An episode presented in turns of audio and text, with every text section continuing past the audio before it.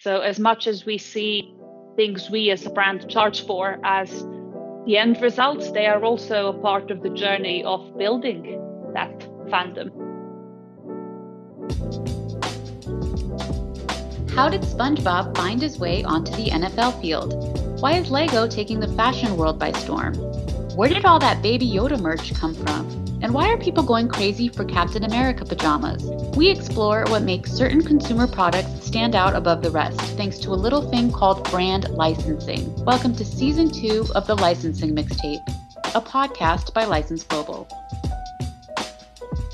Welcome to season two of the Licensing Mixtape, and in this episode, we are talking to Jelena Stosic, strategy director, and Gary Pope, co founder and CEO of Kids Industries, to take a closer look into the psychology of kids fandom, its role in the brand journey, and ultimately how to communicate with kids today amidst so much change. Uh, now, personally, I've been really looking forward to this episode ever since I sat down with Gary and Jelena. Guys, how are you? How's lockdown treating you? Um, I'm I'm I'm going to defer to Jelena. Uh, all good. I think, like most people, it's a soft launch of 2021. We're just waiting to see what happens next. I'm thoroughly enjoying it, if I'm honest with you. I, I quite like being at home, but I shouldn't say that, should I?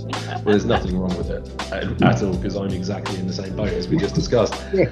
So, look, for our listeners, first, let's get some context. Uh, what can you tell us about Kids Industries? I mean, you've worked with the likes of Marvel, Legoland, Mattel, McDonald's, Viacom CBS, just to name a few. What do you do as a full service creative agency? Ben, thank and look, th- first of all, thank you for having us um, because we've been looking forward to this as well because um, not only is the podcast uh, a regular on my phone, but also, you know, you're a great bloke to listen to. So thank you. Um, and, and, I can see you going very red.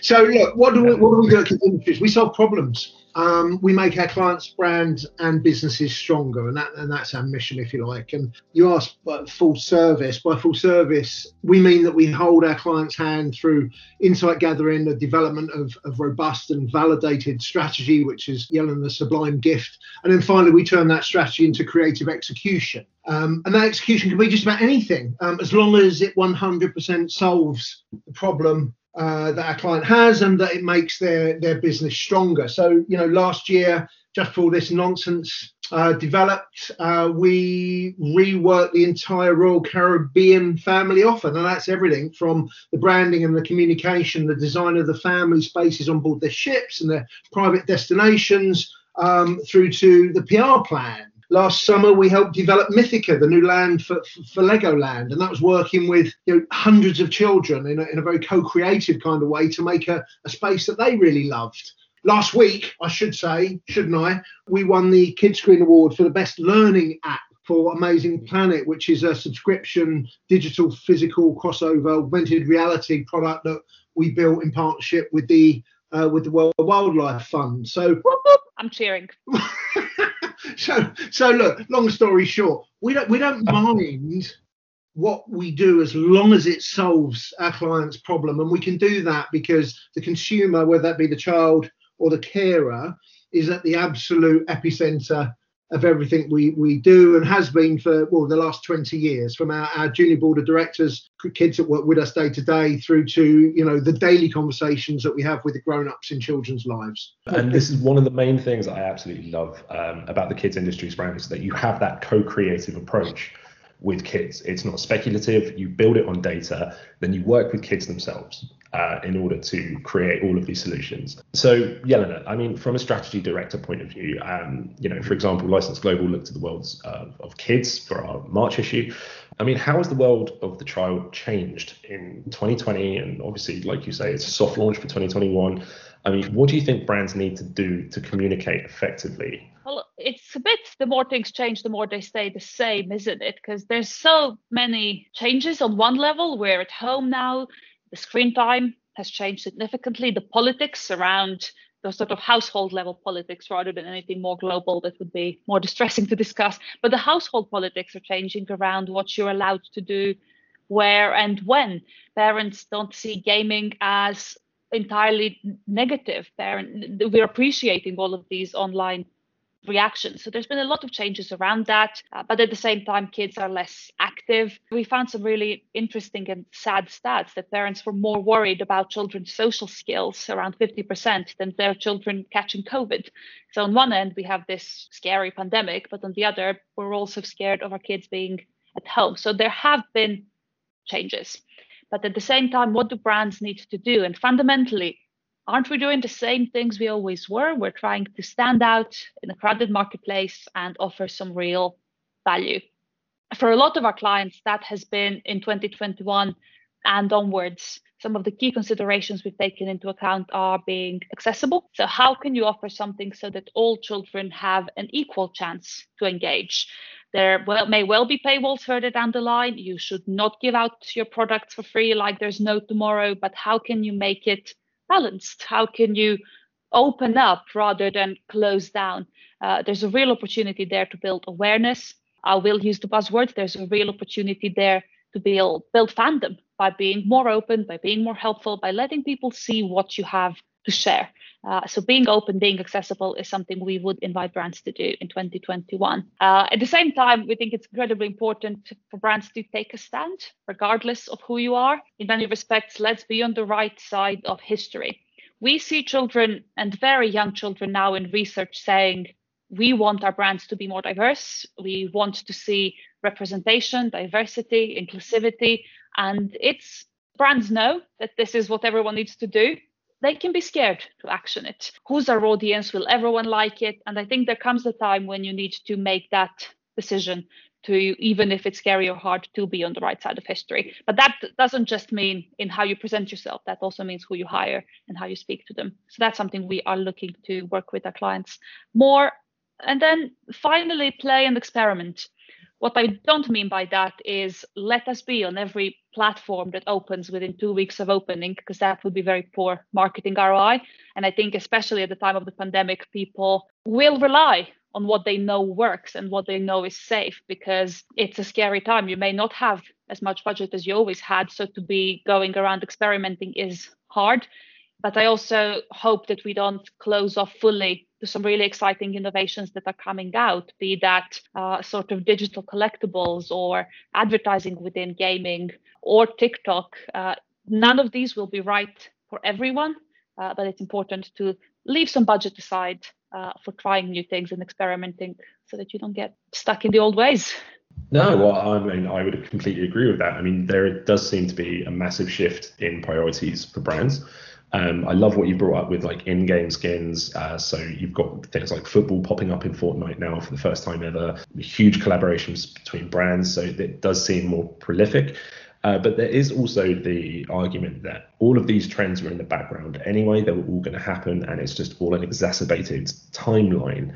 I mean, Gary, would you agree with that? I think that we can probably say, you know, I've, I've always said that the, evolution, you know, it happens in small in, incremental jumps, doesn't it? But you know, we we have experienced, I think, you know, half a generation acceleration here in many ways, because I think where we are now isn't really where those brands that are more at the forefront of, of digitization, you know, they probably expected to be more here in 2024, 2025, 2026 you know things have accelerated so very fast and part of that is you know the acceptance that that Jelena uh, spoke to. But it's also about the way that children have obviously embraced the digital space as well and so are consuming more digitally and that's a blessing and a curse. There's some good things about that. There's some very bad things about that. I want to just go back for a moment to something that that Jelena alluded to and if i think about children now particularly gen alpha Gen Alpha are the most activist orientated generation that we've had to date. They're the ones that are ready to say what they really think more than any, you know, and we're seeing that come through in some of the, some of our work on, on a daily basis. And I think that the more a brand can be authentic, that word in, in, in inverted commas, and be itself, the better place they're going to be to embrace this new dynamic digital acceleration that we're all going through it, it's it's a crazy time to do what we do. Actually, I'm I, am i am not that old, but I, I bloody well am now. You know, I feel older. Uh, we actually did a really interesting research project that talked talked to authenticity, but also explored it from a perspective of you don't need to be perfect immediately. Mm. I mean, depends what you're doing. If what you're doing is terribly, terribly illegal and wrong, then yes, you need to be perfect. But for most brands, you don't need to be immediately perfect, but you need to be honest and say what you're working on and how it's going. So if you're shifting your packaging to be more sustainable and you do not have the perfect solution, it's okay to come out with a 60% right solution and say these other parts are hard for us. We're trying to manage our cost as well as your satisfaction please bear with us as we work through. Uh, and parents and children in that project were actually the kids were sort of six to 12 were saying we're looking for honesty and we're looking for transparency. Uh, and we understand that ultimately it's hard to do 100% of the business 100% perfectly 100% of the time but strive towards doing the right thing and say tell the truth well, I mean, taking into account accessibility, these incremental evolutionary steps, uh, authenticity and honesty, which are all huge trends in what we're seeing brands doing, what are some of the campaigns or uh, launches or products or statements or anything that you've seen a brand do over 2020 into 2021 or even something that you've worked on? What's a good example from i don't know gary let's start with you. Well there's been so many isn't there? Um, I, I, think um, Pokemon Go. So if we think about about the way that they adapted the gameplay, you know, walk short distances, postpone the meetups, took ownership, but didn't, you know, kibosh their business. Um, they were one of the top five earning games last year, you know, and and I, my, you'll probably know better than me, Ben, but my understanding is Fortnite is not even in the top ten you know so so that's interesting you know niantic particularly has relied on on those features like the um, the remote raids and the team go rocket balloons you know air balloons that bring fights to players rather than make them travel and that's just one of the few changes they made with, with, since the restrictions from last year it's not i'm going to use your word they managed to pivot in a particular way um, since I think it's I'm Jelena will know better than me. I think it was March last year when they were actually on it. There, bang, off we go. You know, and and fantastic. And it's it's grown rather than shrunk. Have you got one, Jelena? Uh, I've had some prepared, but I'll I'll, change my mind now because uh, I think Ben said also the people you've been working with. Mm. Uh, but I actually think uh, one of our clients, uh, and Warrior Cats, have been doing really well in terms of it's an open brand almost by its definition, in that the product we're working on with them is a fandom hub.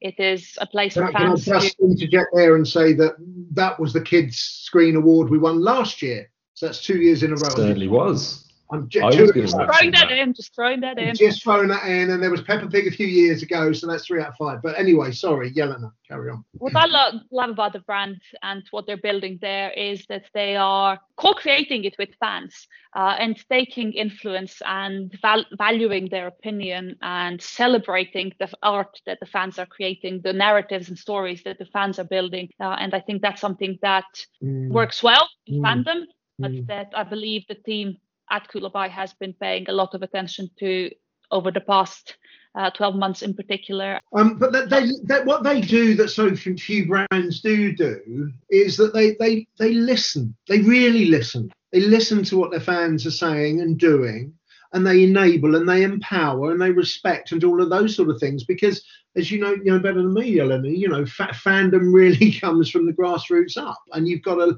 you've got to water that fandom for it to explode into what Warriors has exploded into. Fandom comes from fans. Uh, yeah. It's kind of one of those truisms, but one that can be forgotten in assuming yeah. that fandom is the ownership of the brand, but it's yeah. kind of the ownership of the fans. Yeah.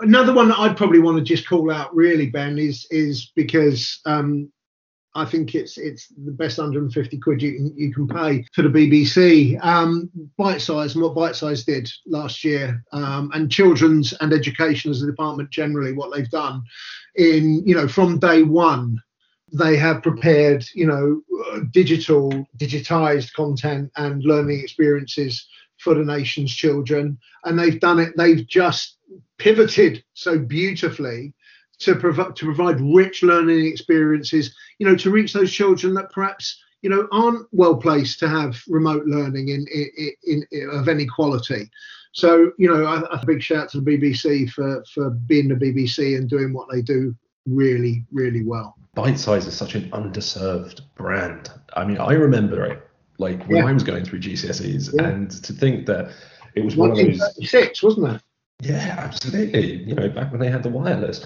But when all of this took off, there was a genuine solution to a really, really big problem that the Bitesize served. And I thought that was fantastic. And it's great that you called that out. Just going back to fandom, because yeah. um, I remember when we first sat down, you spoke to me about warrior cats and said it was like Game of Thrones, but with cats um, and that always stuck with me. And that, and you said it had such a massive, dedicated, loyal fan base. Mm. So let's kind of stick with fandom. I mean, it's a core part of the brand journey. As you say, it has to, you know, bubble up for a long time before it explodes into what we do, uh, into licensing, program, consumer products, um, what have you. So how does it work with kids? And when they get to the age of fandom, how does the psychology of fandom actually work? I like that question. I also like that it uh, it included the words age of fandom, uh, which we did ponder because is there is there an age of fandom, uh, or does it just look differently at different ages? I think we can probably say that babies are fans of their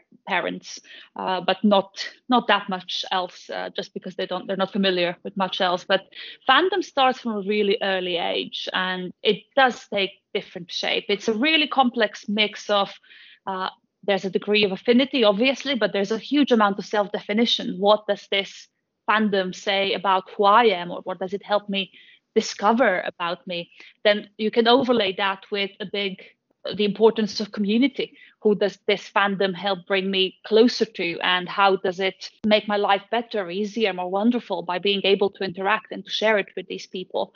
Uh, and then you can overlay that with uh, interaction moments and how can I actually consume it. You made an interesting point there around suggesting that what results out of fandom are the consumer products and the licensing programs, and they do. Uh, but we also do treat them uh, within our fandom model as a, a, root source of fandom. You can't roll out, and you shouldn't roll out uh, sort of a, a huge CP program before you have a foundation. However, it is a part of building fandom too, as well as it is a result of it. From loads of our fans research, we find that fans feel better uh, and feel well about what they're fans of when they can consume it a little bit. And that might be watching a YouTube video, but it might be wearing a t-shirt or uh, buying something, uh, a digital purchase on the internet or supporting their creators on Patreon. So as much as we see things we as a brand charge for as the end results, they are also a part of the journey of building that fandom. So age of fandom, I think maybe it starts with kind of a bigger self-awareness and awareness of the world around you and just evolves over time and becomes more complex uh, as different elements intermingle. The way we look at fandom looks at all of these dimensions, so to speak, psychological dimensions and ways in which you can consume it, ultimately building a fandom model that suggests that the more of these elements you can activate, the more robust your fandom will be in the long run. You don't need to activate them all at once. Uh, you can take your time. Uh, some will have more value than others in a different scenario, but overall, the objective is to have a robust fandom that is well supported in terms of self definition and community and interaction moments if any listeners wanted to download the model and, and some of the detail that Jelena was talking about, Ben, they can do so at our website, which is kidsindustries.com. And if they slash fandom, there's a, a lovely document there that will really um, provide that background. It's true. I have actually read that myself. Some of the resources that you guys create really take a deep dive into what it is that makes people tick. And that's why i find kids industry so fascinating.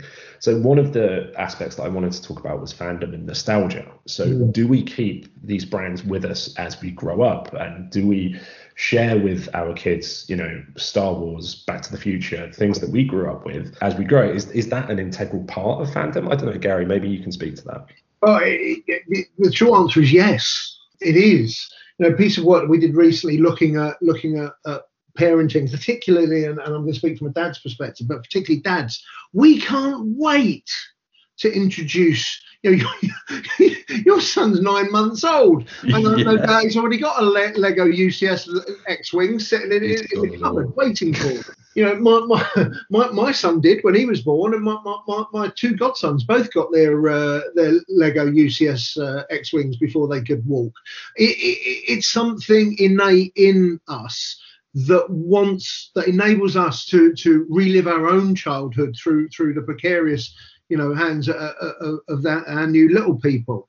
And i think that that particularly now ben particularly now that we're in this situation that we're in and there is light at the end of the tunnel and that's great but particularly now we need comfort and we take comfort from things that we know, obviously. And actually, who's the most important person in your life as a parent? Well, it's the little person that you're looking after. So if you can imbue a little bit of your comfort onto them with something that you can share with them, wow, you know, nostalgia seems to me an inept word to use. It's more about, you know, it's more about coming together and sharing something which has great meaning and that you want to bestow upon your child. And, you know, that's part and parcel of being a parent, isn't it? You sort of, you create these little things and you do everything you can to make sure they have the best opportunity in life. And doesn't hurt if you uh, you show them some of the things that might have helped you along the way. We actually found that where brands have had a revival or sort of older brands that are now still doing something, there is a difference between fans who have kids and fans who do not.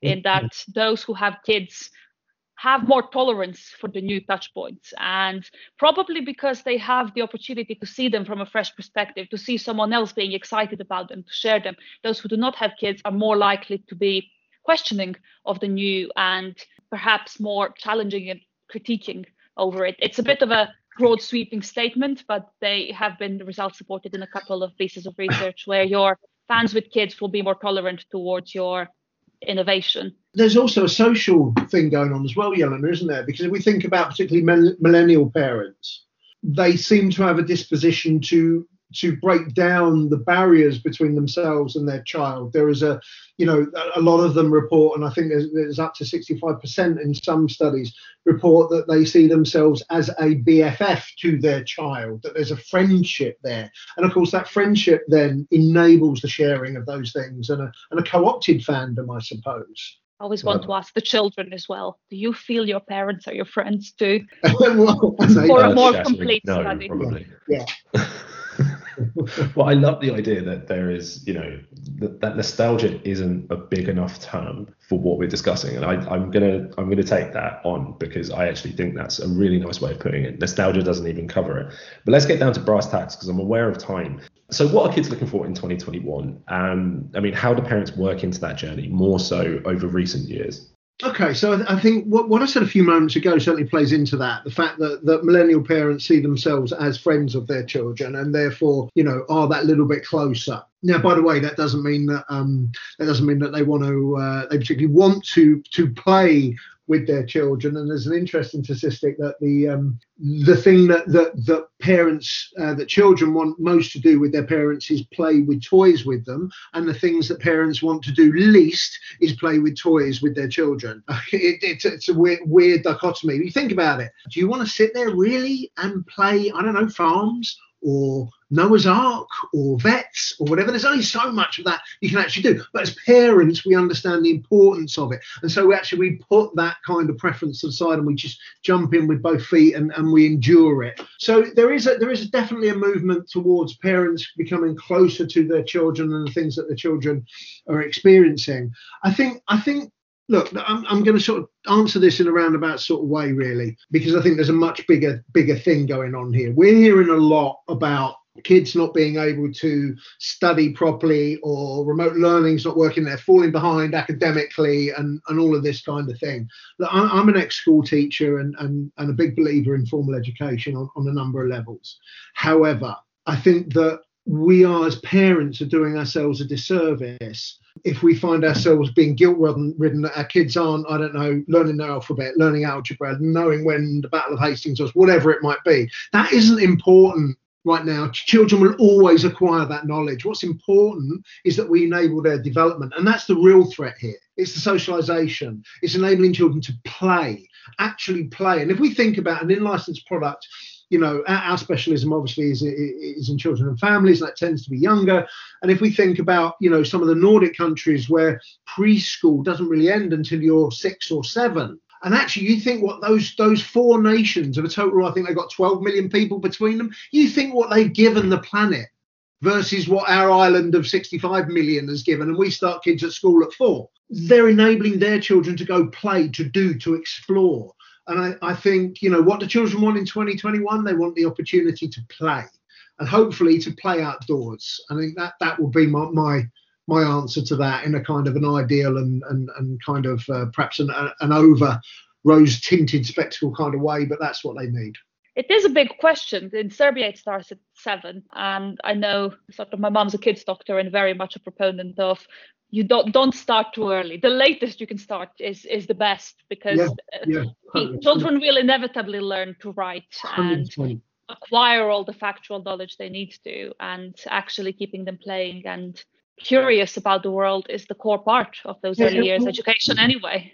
And listen, you know, um, I think I, I, when I, when you very kindly had me speak um, last year, you know, one of the things that I said at the time, and that I believe in more than ever, is you know, licensed product, particularly, you know, well-made licensed product, which are which are good products, good toys, bring a lot of sunshine to children's lives. We, we, we in the licensing industry, we have a role to play in actually making sure that those children are, you know, mentally healthy and and experience a sort of best that they can, you know, well-being. So I took my professional hat off and I just put my new father hat on, and I was just blown away by all of that. So I didn't know about the Nordic element of mm. letting kids play until they're around about uh, seven.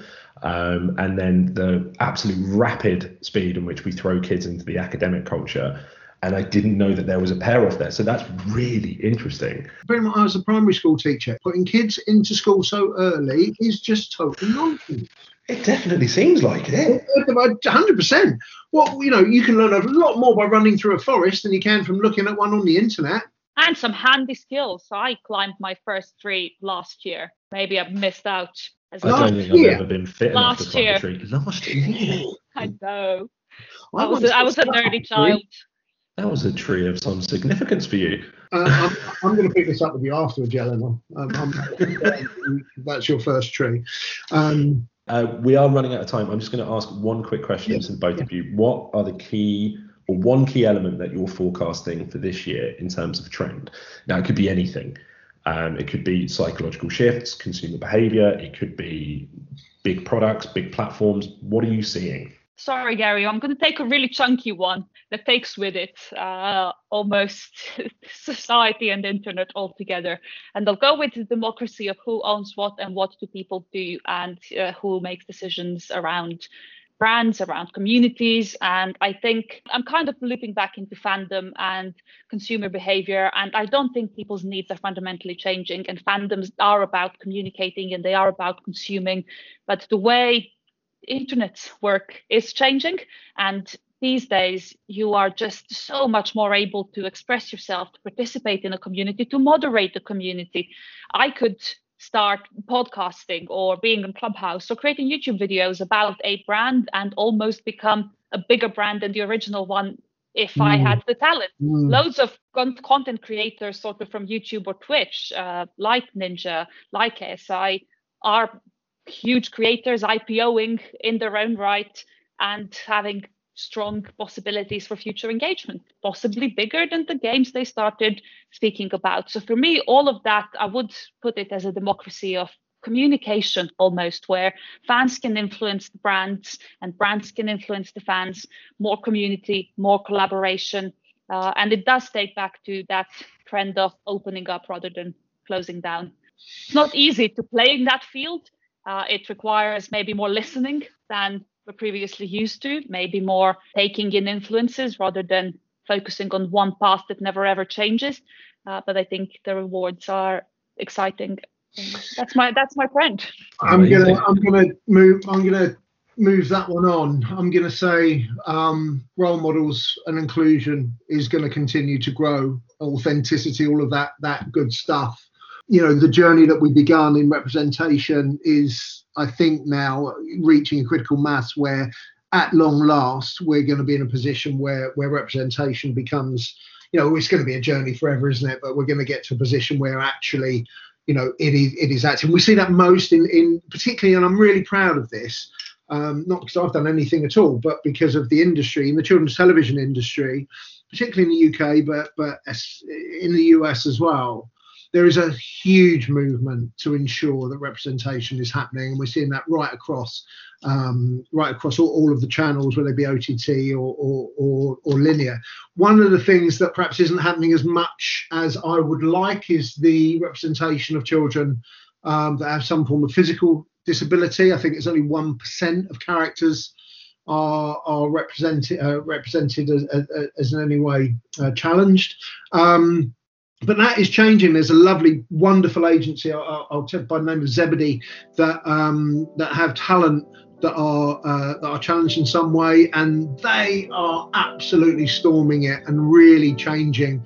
You know, particularly how producers and content makers, you know, ensure inclusion and representation. And there's of course lots and lots of these these different initiatives. But for me, the end of this year, I think we're going to be in a much happier representative place than we were previously. Amazing. Um, and that's all we've got time for. Guys, thank you so much for joining me today. It's been an absolute pleasure. Um, you mean that? Thank you. Do you actually mean that? You know I mean Okay, all right. we, we've loved it too. It's, it's, it's really fun to Thank you. Well, yeah. As always, the License Global team wants to hear from you. Get in touch with us at news at licenseglobal.com or find us on Twitter, Instagram, LinkedIn, or Facebook to leave your thoughts or just to stay in the loop with the latest news. If you've enjoyed today's episode, be sure to follow us on whichever platform you found us on, and we'll be hard at work bringing you more episodes of the Licensing Mixtape. Until then, we'll catch you next time.